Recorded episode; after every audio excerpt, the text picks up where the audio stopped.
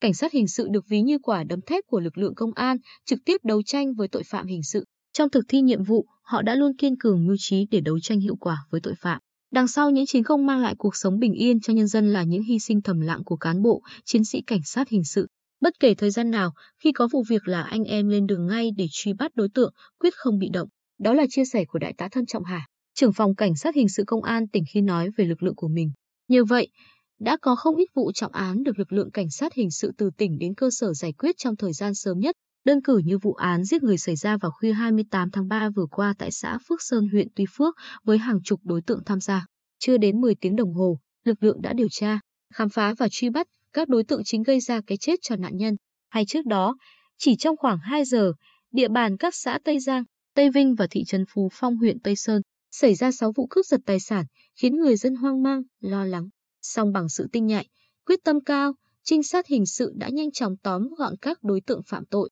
Để điểm mặt chỉ tên những tên tội phạm gian manh, họ phải thu thập tài liệu, chứng cứ, lần tìm manh mối, lăn lộn đeo bám, truy bắt đối tượng. Có thể nói, đấu tranh với tội phạm hình sự là cuộc đấu lý. Đấu trí đầy cam go quyết liệt để buộc tội phạm phải cúi đầu nhận tội. Được tiếp xúc với các anh, nghe các anh chia sẻ về những lần đi bắt tội phạm, tôi hiểu đây là hành trình dài đầy hiểm nguy và vất vả. Như Trung tá Nguyễn Thế Vũ, Phòng Cảnh sát Hình sự, Công an tỉnh, kể về hành trình truy bắt đối tượng Nguyễn Thị Mai, sinh năm 1981 ở Bình Định, phạm tội mua bán người và việc truy tìm các nạn nhân của chuyên án. Trung tá Vũ chia sẻ, bình thường lực lượng phải đấu tranh với các đối tượng có hành vi phạm tội còn trong vụ án này. Chúng tôi lại đấu tranh để thuyết phục nạn nhân ý thức được quyền tự do nhân thân đã bị xâm hại, bị mua bán. Từ đó hợp tác với cơ quan chức năng hai quốc gia để thống nhất phương án giải thoát và đưa nạn nhân trở về với gia đình an toàn nhất đồng thời củng cố mọi tài liệu chứng cứ để buộc đối tượng phạm tội nhận tội. Có thể nói, việc đảm bảo an ninh trật tự ổn định, hạn chế thấp nhất những hành vi vi phạm pháp luật không chỉ thể hiện qua những vụ việc đã được lực lượng xử lý mà còn ở chính sự cảm nhận của quần chúng nhân dân.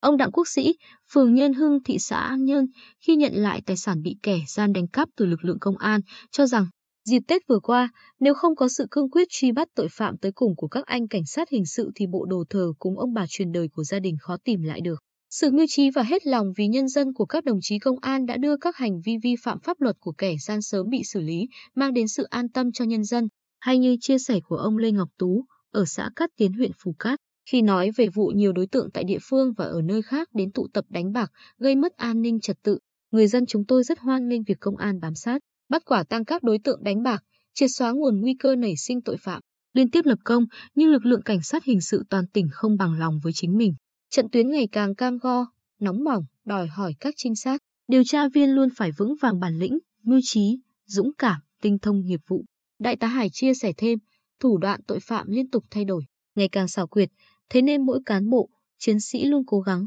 thay đổi tư duy, ứng biến mau lẹ, phù hợp. Từ những thông tin manh nha ban đầu, chúng tôi tỉ mỉ xác minh và chấp nối để hé lộ hướng phá án chuẩn xác, đôi khi chỉ một dấu vết để lại hiện trường bị bỏ qua rất có thể hướng điều tra đi vào bế tắc và hung thủ lọt lưới. Tội phạm hình sự ngày càng tinh vi liều lĩnh, vì vậy nhiệm vụ của lực lượng cảnh sát hình sự từ tỉnh đến cơ sở cũng vì thế mà ngày càng nặng nề hơn. Tuy nhiên, với sự nhạy bén về nghiệp vụ, trách nhiệm trước nhân dân và thái độ kiên quyết, không khoan nhượng với tội phạm, các cảnh sát hình sự đang viết tiếp trang sử vàng tô thắm truyền thống vẻ vang, anh hùng của công an Bình Định, xứng đáng là quả đấm thép trên mặt trận đấu tranh phòng chống tội phạm.